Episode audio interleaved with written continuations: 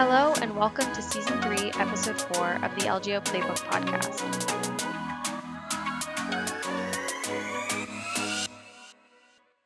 In this episode, we'll be speaking with Gene Kim. Gene is a multiple award winning CTO and DevOps researcher and author. He has been researching high performing technology organizations for over 23 years. He was the founder and CTO of Tripwire, which commercialized the open source software he wrote in 1992 at Purdue University. Gene is also the co author of the DevOps Handbook, the Phoenix Project, and most recently, the Unicorn Project.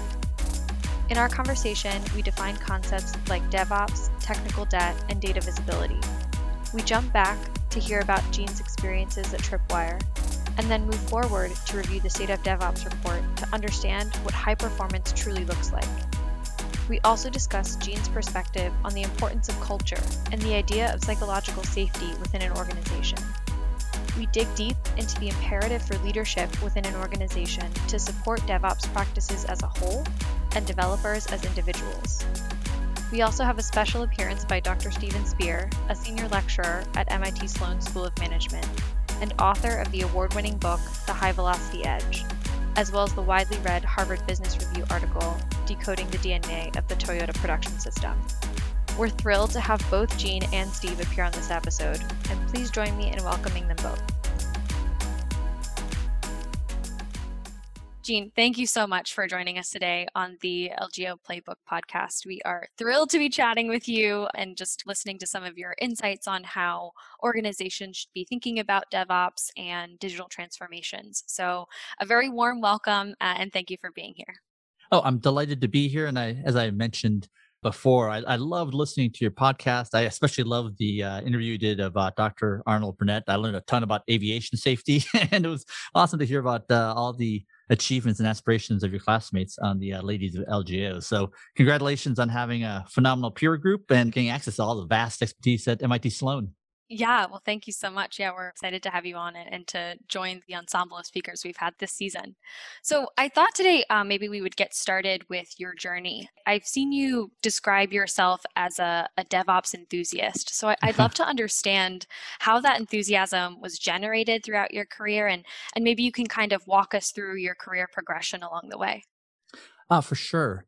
I've had the privilege of studying high performing technology organizations, and that started in 1999. That was when I was the CTO and technical founder of a company called Tripwire in the information security space. And so we identified these amazing organizations that simultaneously had the best project due date performance and development, uh, the best operational reliability and stability, and the best posture security and compliance. So, you know, like uh, any good person grounded in operations research, we want to understand what how do those high performers become high performers so that we can understand how other organizations could replicate those amazing outcomes. And so uh, you can imagine a 23 year journey. There were many surprises, but one of them certainly has been uh, being drawn into the middle of the DevOps movement, which I think is so urgent and important. You know, like the lean movements in the 1980s and 90s, uh, industries are transforming. We're in a period of incredible disruption. And so one of the, the cool things I got to do in that journey was uh, a cross population study of technology organizations. So this spanned six years, 36,000 respondents. And this was with Dr. Nicole Forsgren and uh, Jez Humble. And this was a state of DevOps research. And it was just amazing to be able to see so vividly what does high performance look like and what are the architectural practices, technical practices, and cultural norms that enable and predict performance. Maybe just to, you know, kind of show you where I am now. My area of passion since 2014 has been studying DevOps, not in the tech giants, not Facebook, Amazon, Netflix, Google's, Microsoft's, but in large, complex organizations, the largest brands across every industry vertical, and uh, study how they're adopting DevOps principles and patterns and using them to win in the marketplace. And so it's my genuine belief that as much economic value that the tech giants have created, you know, certainly trillions of dollars, that will be dwarfed by how much economic value that will be created when the best known brands across every industry vertical enable their technology workers to be as productive as if they were at a Facebook, Netflix, uh, a tech giant. And, and so that will, in my mind, there's just no doubt that will generate trillions of dollars of economic value per year, right? And so when that happens, right, you know, right. suddenly impossible problems become very, very possible. Yeah, and I definitely want to get to the the state of DevOps report. I think there are so many interesting insights coming out of that. But maybe just from your journey, starting with Tripwire, I guess I was wondering what was DevOps like at Tripwire? um, with the start of, of Tripwire Enterprise, or even I think it was Tripwire for, for servers before that, I would think that there are many of the same challenges um, that organizations face today with software development and IT operations that were just as relevant back then. So I'd love to hear what that was like at, at Tripwire itself. Oh, terrible. I'm sure it's all fixed. I was there from for 13 years, uh, from 1997 to 2010. And so that was shortly before, uh, you know, we had filed to go public. And so uh, I, I, say terrible, right? Because yeah, with some embarrassment that, you know, I can look back and see just how uh, poor some of the decisions we made were. And when I say we, I, I mean sometimes me, right? And uh, uh, yeah, I think uh, you know, I think two things come to mind. Uh, one is uh, I, I, can remember this decision. And this must have been around 2004, where uh, our build server broke, right? And you know it had worked for years, and um, there was this initiative to basically create a new build server and hire a source code administrator. And I remember being a part of that decision, saying, "No, no, we need to hire more developers," right? and uh, not realizing that uh, we had taken out the one piece, uh, the mechanism that was giving us daily feedback across how all the components across somewhere between a 80 and 150 engineers uh, were working. And so, you know, it wasn't until probably 2012 when I was hanging out with Jez Humble, who was a co-author in the DevOps Handbook. He wrote this very famous book called the the Continuous Development Book, Continuous Delivery, and you know he was describing the need for continuous integration, continuous delivery, right? And uh, yeah, I remember taking notes. We were working on the book together, and I was laughing at you know, things you were saying. Then it hit me. It's like, oh my gosh, it's like that is exactly what we weren't doing at Tripwire in 2004. And when we when that build server broke, you know, suddenly we found that we weren't integrating code from all the teams together. And suddenly we went from from shipping a CD, that's how we did it back then. You know, it would take six weeks. Uh, it would take us three months to uh, a year and a half, right? And so uh, the almost 10 years later, I realized what a fatal mistake that was, right? And so if your competitors are being able to ship releases uh, once a year and you're stuck at once every two years, right? That is a, an inherent competitive disadvantage. So it's obvious now, uh, but it certainly wasn't obvious back in 2004. So that's certainly, I think, I, I, laugh about it now, but I think there are many organizations uh, that also don't have a continuous integration build process where the work of hundreds or even thousands of engineers are being in, ideally integrated and proved and tested. And so at any given point, you are in a releasable state. And so maybe just to put some uh, benchmarks around that, uh, Capital One has, I'm guessing, probably around 20,000 developers. Uh, Google has 60,000 developers. So, you know, whenever you look at these kind of, you know, famous properties, you know, that is the work of thousands or even tens of thousands of software developers. Yeah, I, I always think it's so interesting when that aha moment of, oh, this is this is the value of, of mm-hmm. DevOps and, and maybe even agile methodology. This is how we can actually drive value and and approach the the same level as some of those tech giants. But I'm wondering, maybe for our listeners who, who might not be aware, you have transitioned from this founder CTO of Tripwire to DevOps evangelist and mm-hmm. researcher and author. So maybe you could expand a little bit more on that aha moment and really uh, if you could provide what your definition uh, of devops is and, and why you think it's so important to organizations yeah, uh, for sure. And, so the, here's the definition that we put into the DevOps Handbook in 2016. It is the technical practices, architectural practices, and cultural norms that allow organizations to quickly and safely innovate, experiment, as well as ship value to customers. And we do that in a way where we can preserve world class reliability, security, st- stability. And so, why do we care about that? It's so that we can uh, win in the marketplace. And so, as much as I love that definition because it doesn't actually say what DevOps is, it's really kind of the outcomes that we want. There's a definition that I love even more, and it comes from a friend who uh, led the ways of working at Barclays. So his name is John Smart, and Barclays was founded in the year 1635, which actually predates the invention of paper cash. And his definition is better value, sooner, safer, and happier. and, and I love that because one, it's shorter. And two, it's really difficult to argue against. I mean, I think even your biggest DevOps skeptic would not claim that they want less value later with more misery and danger, right? So I think it's a very persuasive way uh, to sell kind of what we're trying to do within the DevOps community. And I think over the years, back in 1997, you know, my area of focus really information security and IT operations. And, you know, as over the next decade it was really start to incorporate how does development fit into that value stream and then now it really is it's just not the technology function it really is to what extent does business truly integrate technology into all aspects of strategy and operations. And if I can just share one more embarrassing story. Absolutely. that was around 2006. And this is probably one of the worst moments of my professional career. It was actually when I watched a customer use our product for the first time. I was with an engineer. It was for about three hours, and I literally felt like I was going to throw up. There's a certain kind of routine operation that we expected everyone to do, you know, say weekly, and it required something like 52 clicks, right? And the, the whole time, uh, this person is apologizing for sorry, I know there's probably a better way to do this. And uh, this engineer Tom Good and I, we were thinking, no, no, there isn't, unfortunately, because you know we're we're horrible people. And so that was kind of my whole aha moment around not just technology, it's around the user interaction design. It's really trying to understand customer goals. And yeah, I think whenever we talk about customers, really trying to understand customer needs, customer journeys, and having a discipline around design to do that. I mean, you know, that certainly has to be a part of that conversation.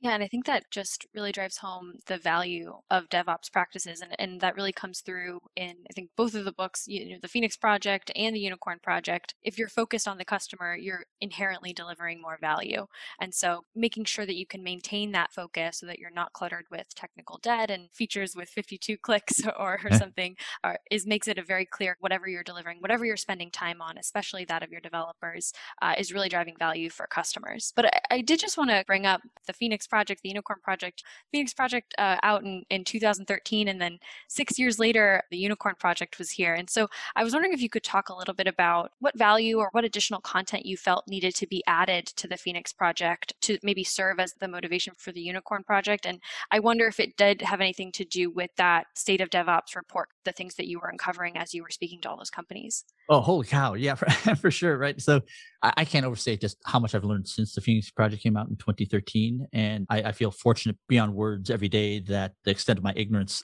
you know, isn't, fully revealed in the book. And if it is, I'll, I'll blame on my co authors. But uh, yeah, I think the the Phoenix Project was really modeled after the goal. Very famous book um, that was written in 1986 by Dr. Eliyahu Goldratt. Uh, famous that shows up in you know, almost every MBA curriculum, operations uh, research uh, curriculum. And uh, the, main persona in that book is the VP of IT operations. And so it was really kind of the goal was really to paint what the injustice looked like when kind of the constraint is really, you know, the operations and infrastructure folks and just how decisions are made without any thought of like what the implications downstream are. And I would say the, uh, I, I'm, I'm just delighted uh, that to what extent the Phoenix Project is read by technologists and you know increasingly people within business leadership to sort of get an aha moment of to what extent they are really dependent on technology and to what extent you know the, the, the needs of those technology leaders are not served uh, and what they can do to enable them to succeed right? Because if winning requires technology well then we certainly shouldn't abuse and make decisions that preordain disastrous outcomes downstream. Now for me the the motivation in the unicorn project was to sort of capture so many of those learnings and it was to really retell the tale not from the perspective of operation, but from development. And I would say there were kind of four main things that I wanted to explore further. Uh, one was just the absence of understanding of all the invisible structures required to truly unleash developer productivity. And we're talking about Capital One, 20,000 developers, Google, 20,000 developers, Microsoft now 85,000 developers. And, and, so what is really required to get them fully productive? Uh, two is, you know, there's this other orthogonal problem so the DevOps movement rightly pointed out that it was so difficult to get code into production. Customers are actually getting value. There's other orthogonal problem around data. And so often data is stuck in data warehouses, systems of records, and it takes weeks, months, or quarters to get it to where it needs to go, which is in the hands of people who make decisions. And something like 30 to 50% of any organization's workforce use or manipulate data in their daily work. So arguably this is even a larger problem than what DevOps set out to solve. And I guess the third one that has I remain fixated on is, you know, what do we really need from leadership to succeed? Uh, I think kind of if you look at even in the high performers within that I study within the DevOps enterprise community, I feel like the biggest constraint is to what degree is there really a great uh, working relationship between business leadership and technology leadership? And often these technology initiatives are flourishing, but eventually it hits a ceiling where they almost like become order takers from the business. And uh, we know that you know that's not what you want. You know, you want the to be a co-creative relationship between business and technology that they they realize they're fully mutually dependent upon each other Absolutely. And you know what? I, I'd love, I have so many questions on each of those three areas you brought up. Maybe we can start in order with them. So you mentioned the invisible structures that are needed to enable developers to get work done. And frequently I hear, and in a lot of your, your previous speeches, I hear the conversation get back to this point of visibility. But I think in the Phoenix project, it was exposing work in progress mm. through Kanban boards, so operational visibility. There's also this data visibility and data flow. I'd like to maybe unpack that just a little bit with why do you think visibility is so important and how does it actually enable teams to be more productive and organizations to have a better flow? Yeah. Eh, so, uh, one of the most rewarding collaborations I've had is uh, with Dr. Steven Spear at uh, also MIT Sloan, and that's how, how we met. And you know, so he's famous for many things, but among them was studying the Toyota production process, of which, you know, the most widely downloaded Harvard Business Review article of all time, decoding the DNA of the Toyota production system. That was based in part on his uh, PhD uh, and his doctoral dissertation, which in, in, service of he worked on the plant floor of a tier one Toyota supplier. And so, of course, he's uh, moved beyond just the rep, you know high repetition work of manufacturing to engine design at Pratt and Whitney to uh, semiconductor design and fabrication, uh, healthcare organizations. But you know, I think it is almost those concepts are almost easiest in manufacturing because everything's visible, right? Unlike knowledge work, right? Uh, inventory piles up; it can go high to the ceiling. And I love in the Phoenix project, you know, I think one of the most uh, visceral metaphors people say are going on the plant floor on the catwalk, right? And you can see inventory piling up. And unfortunately, in uh, knowledge work and especially development, because you can't see it, you can't drop it on someone's foot, you can't trip over it. It it can pile up, right? And uh, and yet, work in process for knowledge work is just as destructive as it is in manufacturing. So I think that's one part, and also I think the in my research with Steve is that the need for specificity and precision in knowledge work is even greater because uh, often it's mental models is on uh, it requires a shared understanding. And so if you don't actually have something concrete and tangible that you can't measure with a ruler the need for increased precision is uh, even more difficult. So you know coming from a I, know you come from a technology background right? It's uh, uh errors because of two people working together with a not exactly the same mental model you know can be disastrous Absolutely. Yeah. And I think you mentioned kind of piling up of, of these different tasks and, and things like that. And that actually brings us maybe to your second point about data mobility. Um, I'm wondering here if you're referencing a little bit about technical debt. I know in the Unicorn Project you speak about technical debt, and I would imagine that the prospect of tackling that uh, that debt within an organization is, is quite daunting. So first, I was wondering if you could just define what what technical debt is and why do organizations have it how does it build up and specifically what are these tech organizations doing to keep that balance down reduce that balance and, and keep it down? Yeah and uh, it's an embarrassingly simple question and i'm equally embarrassed to say that I, I don't really know but i can tell you sort of like what other people say it is and what the side effects are, uh, which I can definitely personally attest to. So Ward Cunningham coined this, coined this phrase about 25 years ago, and he said, "Technical debt is that which you feel the next time that you want to make a change." and so, kind of gets the, even the way he framed it, uh, technical debt. Uh, he's really making a metaphor simile uh, to financial debt, in that if you're not actively addressing it, uh, it's going to get worse over time. And, and so I think in our work, technical debt accrues every time that you manually perform a deployment. You every time you manually configure an environment. It happens every time that you write code doesn't that doesn't have automated testing. And the reason for that is that the more code you have without automation, it becomes even more expensive to test. And so that alone should tell you that you know that's going to lead to horrendous outcomes because your cost of uh, maintenance and testing grows at least linearly. I, I think the this also exists in other domains. In fact, I, am morally certain that exists in other domains, but uh, I can't exactly uh, tell you what the isomorphic terms are. But you know, in so much of what we talk about, uh, if you look at Lean or uh, Steve Spears' work, uh, you know, he talks about improvement of daily work, and there's a, I love this phrase that improvement of daily work is more important than daily work itself. And I think what it suggests is that entropy exists, and that not improving daily work doesn't result in a static trajectory because of entropy, things will get worse. and that, and so I think one of the questions I'd love to have a better answer for in the next uh, year or two is what exactly are the dynamics of that? And so in the software industry, for whatever reason, uh, I, th- I, think the effects are uh, most visible and profoundly destructive Uh, I think the best example of this is was written about by a gentleman named Marty Cagan. So he wrote the amazing book Inspired: How to Create Products That Customers Love. And you know, one of the things that he recommends and what he's trained generations of product owners to do is whatever cycles that you have in engineering, take 20% off the table. They are not there for product owners to spend. They are there for engineers to use however they best see fit to fix problematic areas code, you know, to refactor, to re-architect, to automate. And where he learned this in his journey was in the early 2000s because he was the VP of product management at eBay. And you know, many will remember that this was a time when eBay crashing multiple times a day was he- headline news, right? and so he, he didn't ship a major feature for the entire two years he was at eBay because all the engineers were just trying to keep the site up. And so his lesson that he put in his book was that if you don't pay your 20% tax, the inevitable outcome is that you're going to spend 100%, you know, tax, right?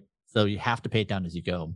And so you see this over and over, you know, Google, Amazon, Microsoft, uh, uh, LinkedIn, all of these famously talk about how they almost died because of technical debt and did these amazing things to essentially stop working on features for however was long was needed so that they could make it safe to deploy code, make it safe to actually, you know, innovate again. Absolutely. And I think what's really interesting is how the focus of developers is such a commodity within organizations, whether it's a tech organization or just a large complex organization that's that's looking to get more technical. But you mentioned um, whether or not you're deploying new features, and um, something that's interesting, I think, is from a from an agile perspective. If if we're thinking about how to generate a backlog, if you're a large complex organization, and maybe you currently use this waterfall model of mm. development, how do you actually think about generating your backlog and where do you prioritize addressing technical debt within that backlog over maybe newer feature development, which might have more visibility, which leadership might be more interested in? Maybe from that perspective of an organization that is just is just getting these systems up and running, where do you place technical debt on that prioritization scale? Oh, for sure. I would not claim that backlog prioritization is an area of expertise of mine, but I, think what is often missed um, is once pick whatever you're going to work on. when you're done with it, how quickly can you get into production? So the link with the operations management terminology, you know, we call it the code deployment lead time. So if it's in version control, you know, if you start the lead time clock there, how quickly can you integrate it with all the other components, go through testing, go through deployment, so that you have get it working so that customers are actually saying thank you.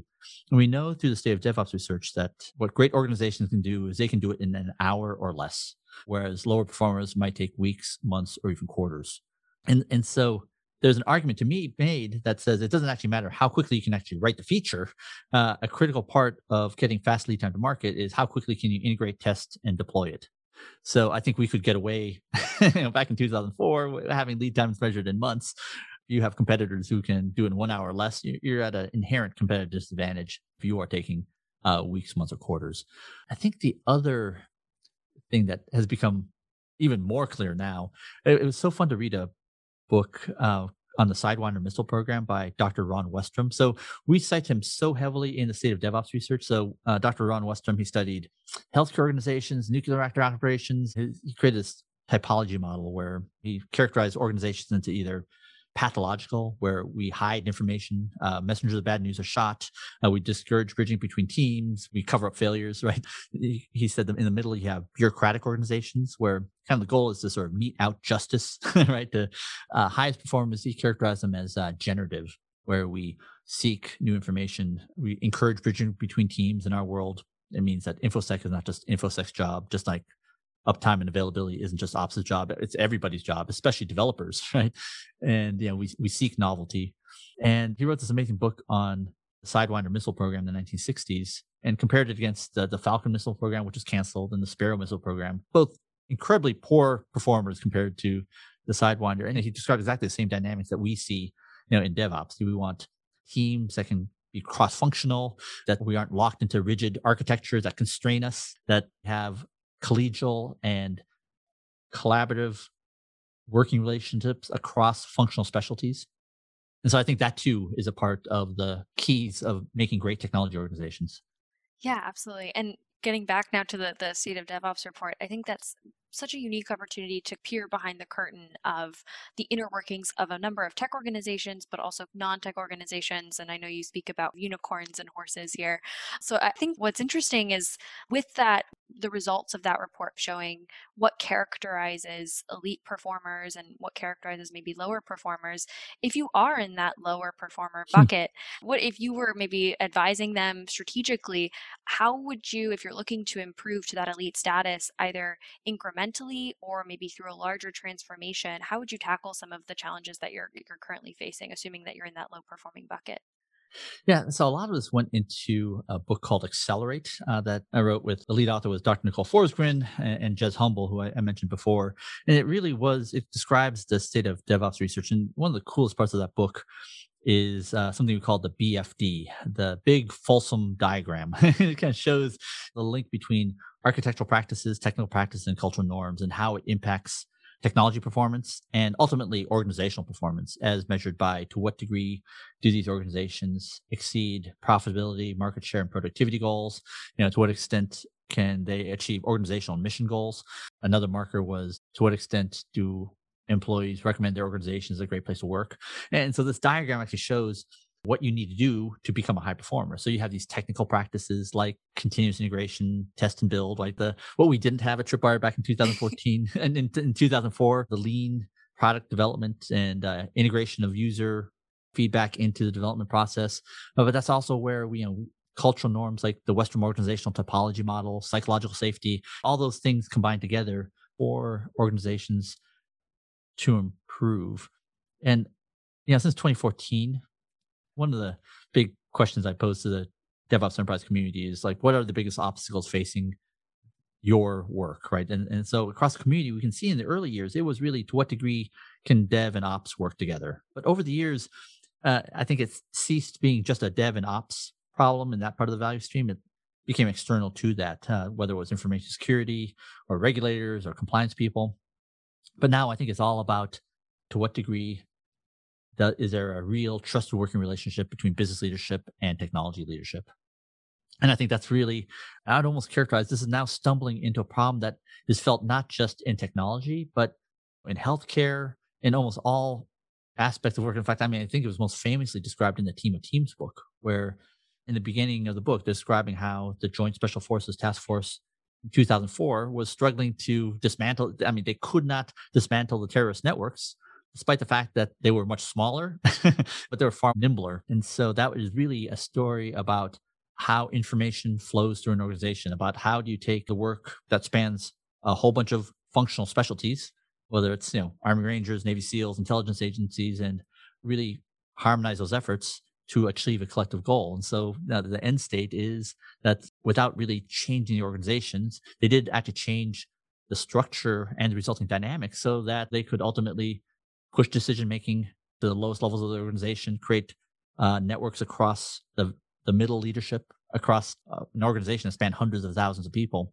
And I think you know there lies you know, a hint of an answer of you know what is needed yeah, absolutely. So interesting. I would love to touch upon a couple of things that you spoke about. So, the first is, I think, just the importance of culture and the importance of leadership emphasis and focus on adopting DevOps. And so, I'd be interested to hear what do you think, or what have you observed in all the companies that you've interacted with? What cultural norms work, and, and how do you mm. actually generate that culture to uphold and to propagate and continue really best in class DevOps practices? Yeah, for sure. One of the I mentioned that I've been studying this DevOps enterprise community since 2014. And I got to tell you the story of someone who just influenced my thinking so much. Uh, her name is Heather Mickman. So back in 2014, she was a senior director of development at Target. So the US's second largest retailer. And the business problem that she set out to solve was that every time a developer wanted access to a system of records, that could be products, pricing, promotions, store information, customer information, purchases, and so forth, they would often have to wait six to nine months for the integration teams to connect whatever they were building with whatever was on the back end. And so they created something called the API Enablement Project. And the goal was to essentially copy all that information to this next generation system record so that any developer could retrieve, change, or delete information through versioned APIs. And it's amazing that you know, certainly by 2018, hundreds of initiatives were enabled through that. Things like ship to store. So if you're a retailer competing against Amazon, this is a very strategic capability. The Pinterest integration, Starbucks integration, all the in-store apps were done through this. But the story she told me was that when I followed her around for a couple of days in 2015, among the surprising, amazing thing I saw was a certificate that hung on her desk, and it looks like a it was printed on an inkjet printer, and it said "Lifetime Achievement Award to Heather O'Sullivan Mickman for annihilating TEP and LARB." So TEP, I learned, stood for the Technology Evaluation Process, which is a form you fill out whenever you want to do something new, and LARB is the Lead Architecture Review Board, which is what you eventually what you get to attend to pitch your idea. And all the ops and security architects are on one table all the dev and enterprise architects at the other table and then they pepper you with questions. They start arguing with each other and they assign you 30 more questions to come back and you know pitch again next month and her reaction was why do we have to go through this? None of my engineers should ever have to go through this. None of the two 3000 engineers at target should ever have to go through this. And you know she said no one could really remember. There was some sort of vague memory from something unspeakably bad happening 20 years ago but what exactly that was was lost in the midst of time. And yet, due to her endless and relentless lobbying, they dismantled Tep and Larb, earning her this kind of certificate that hung on her desk for years. so, so that courage, I think, is one of the common hallmarks of these high performers. There is, is usually a director, senior director, who then become VPs and SVPs that is willing to take on these very powerful entrenched orthodoxies to do things a different way. And so, in the state of DevOps research, uh, we actually tested that. Uh, there was a we asked 15 questions among five axes. You know, one was vision. Uh, you know, does your leadership understand the greatest goals of the organization? Can you be relevant to them and help advance those goals? The second was intellectual stimulation. You know, does your leadership challenge basic assumptions of how we do work? Can they get rid of status quo? Uh, one was inspirational communication, you know, the ability to overcome fears, create coalitions, personal recognition, and supportive leadership. So anyway, what we found is that the bottom third of organizations with those behaviors were only one half as likely to be high performers, and that uh, that certainly crystallized this notion of a common denominator we saw in these stories of a courageous leader willing to say this doesn't make sense anymore, and I don't care what the rules are. We need to do things a different way, and ultimately, these are the ones who get rewarded and promoted.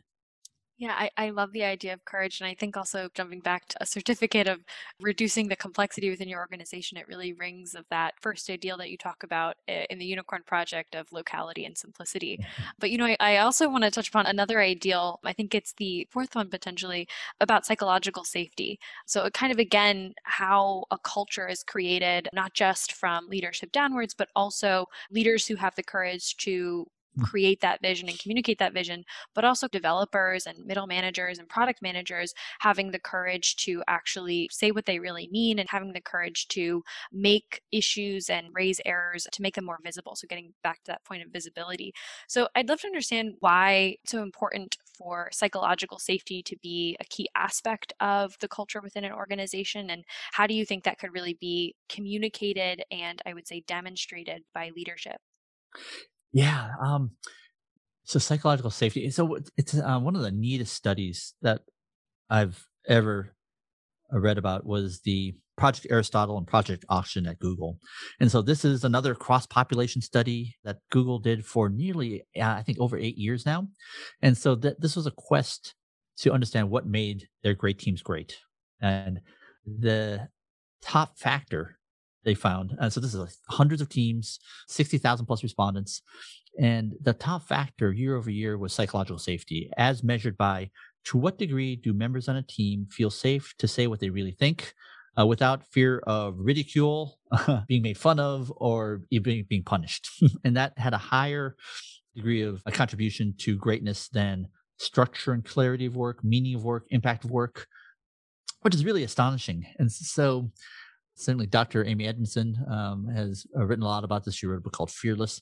And, and so in my conversations with Dr. Steven Spear, you know, we, we've been talking about this. And I think the reason why this is so important is that kind of one of our goals is to create a very parsimonious way of uh, explaining why organizations work in the way they do, right? Both in the ideal and not ideal.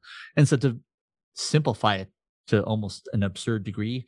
It comes down to the structure of an organization and dynamics. So structure really describes how do we organize our teams, what are the sanctioned ways for nodes within that structure to communicate with each other, right? So to the previous notion, right, does communication go primarily up and down the organization, up eight levels and down eight, right? Or is it communicating primarily across the organization, right, without uh, need for vast escalations? And then dynamics is basically everything else. Uh, so architecture, software architecture also belongs, belongs in structure. Dynamics is, you know, do we have a dynamic where weak signals are amplified, where there's fast feedback on work, and sort of uh, weak signals that potentially lead to failures can be received and uh, escalated and decisive countermeasures taken?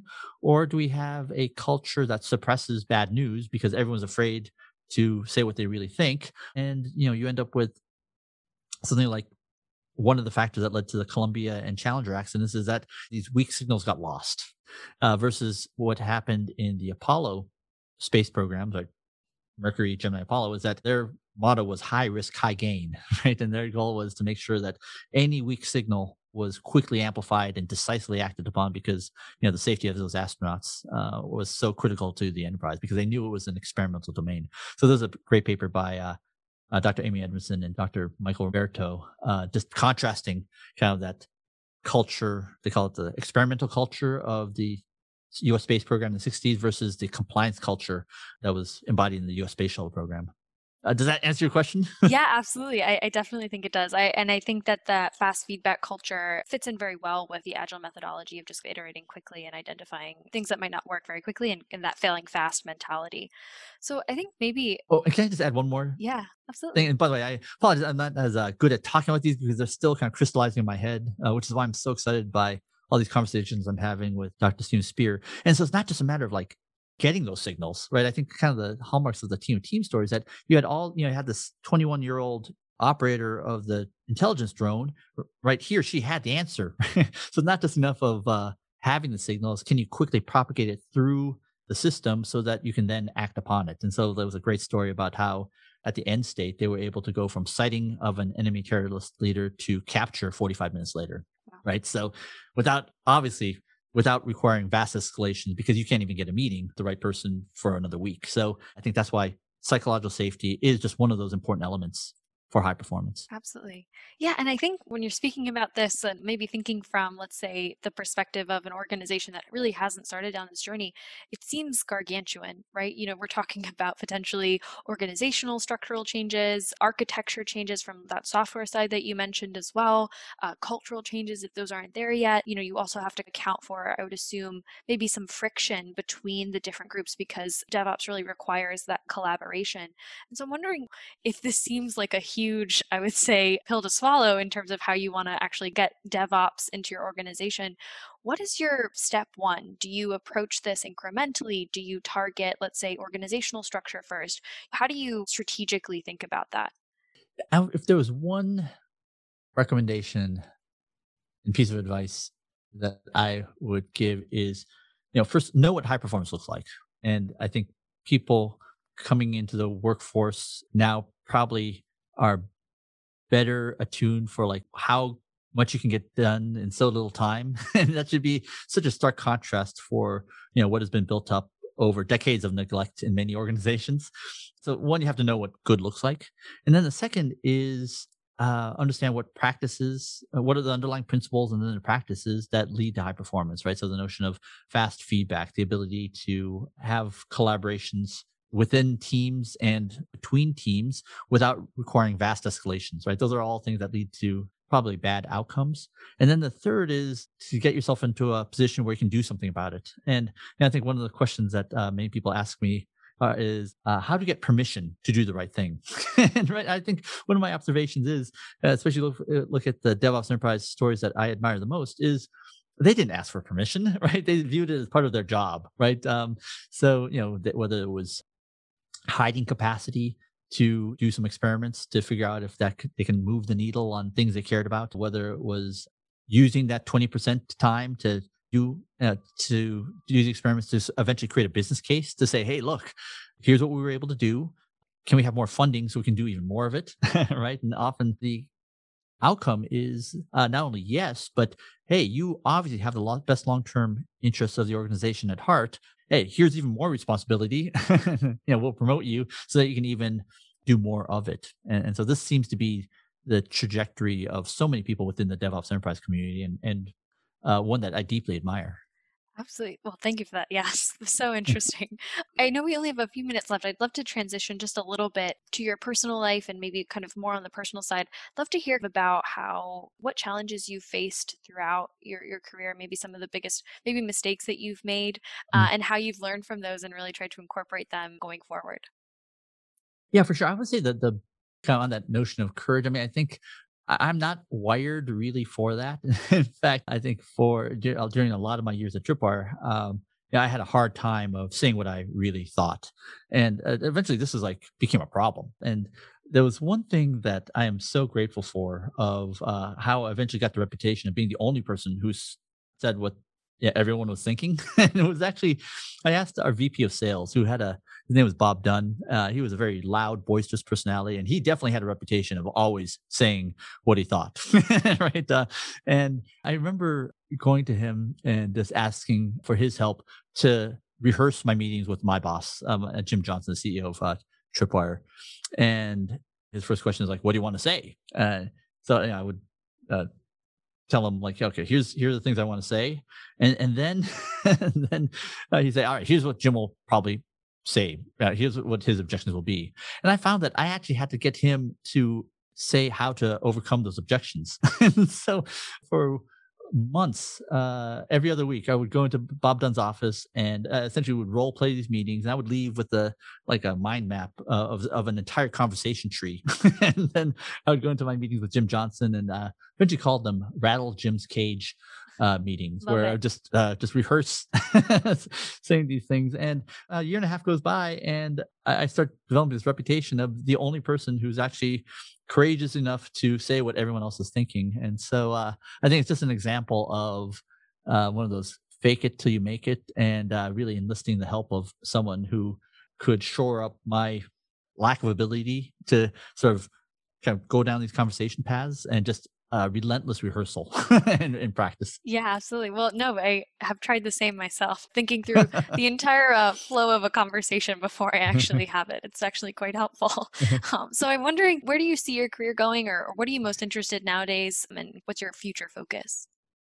Yeah, uh, my almost entire area of focus right now is really two things. One is continuing to study uh, the DevOps enterprise community because I think that they are sitting on uh, the capabilities that is needed by every organization, right? Digital disruption is on the top of every board agenda, and every business leader is trying to figure out like how they properly respond to uh, that digital disruption. I think the answers reside in this, you know, amazing technology leadership community. Uh, the other thing that I'm working on, I think this is actually the first time I'm sharing this uh, publicly, is that I've had the privilege over the last almost uh, a half year now of uh, having these three times a week calls with Dr. Steven Spear, uh, really trying to understand how do organizations really work, right? Structure and dynamics. How do they achieve both their ability to uh, adapt and by simplifying the value streams and by being able to do this rapid stabilization.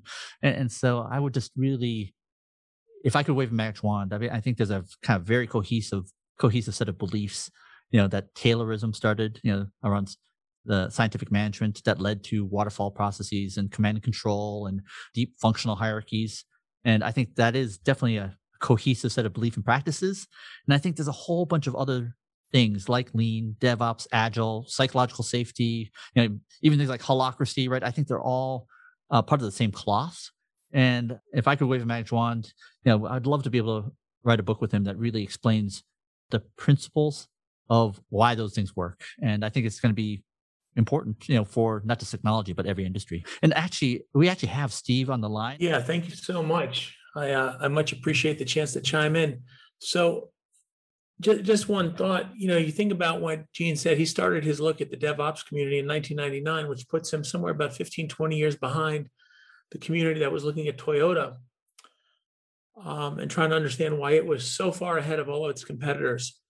And uh, you know, I, I, consider myself more a community of the uh, the factory rats than uh, the DevOps community. Though Gene's been kind enough to let me uh, hang around and pretend to be one on TV or something like that.